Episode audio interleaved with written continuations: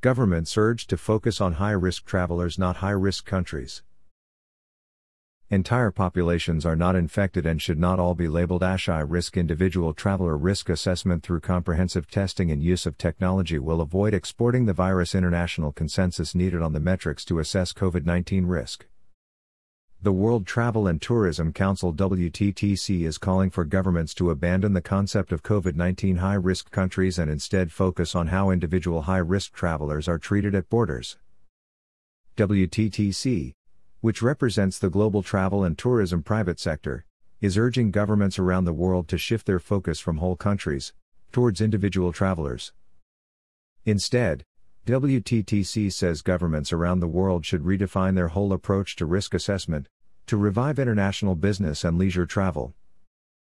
Combined with a common international consensus on the metrics used to assess risk and a laser-like focus on a cost-effective, comprehensive, and rapid departure and arrival testing scheme for all travelers, could pave the way forward for the meaningful return of travel.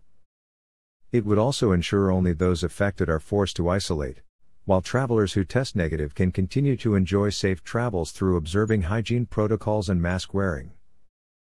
Gloria Guevara, WTTC President and CEO, said, "Risk based on entire countries is neither effective nor productive. Redefining risk towards individual travelers instead will be key for unlocking the door to the return of safe international travel. We need to learn from past experiences and crises such as 9/11. We cannot continue labeling entire countries as high risk, which assumes everyone is infected." While the UK is currently seeing high levels of infections, clearly not all Britons are infected. The same goes for all Americans, Spaniards, or the French. The reality is much more complex. Not only does it stigmatize an entire nation, but it also halts travel and mobility when many people who test negative on departure and arrival could safely travel without exporting the virus. We have to recognize this reality and redefine the risk to focus on high-risk individuals.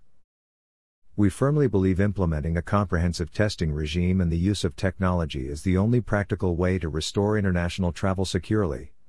Furthermore, a comprehensive testing program will be less expensive than the economic cost brought on by blanket quarantines and lockdowns. This refocus would avoid exporting the virus and enable the free movement of travelers, while still observing enhanced hygiene protocols such as mask wearing and social distancing. We must learn to live with the virus, as it will take time for the global population to be vaccinated. This is why WTTC has long advocated introducing a comprehensive and cost-effective test on departure and arrival for all international travelers, as a way of preventing those carrying the virus from spreading it. As always, there is a crucial balance to be struck between the priority on public health with the need to sustain economic activity.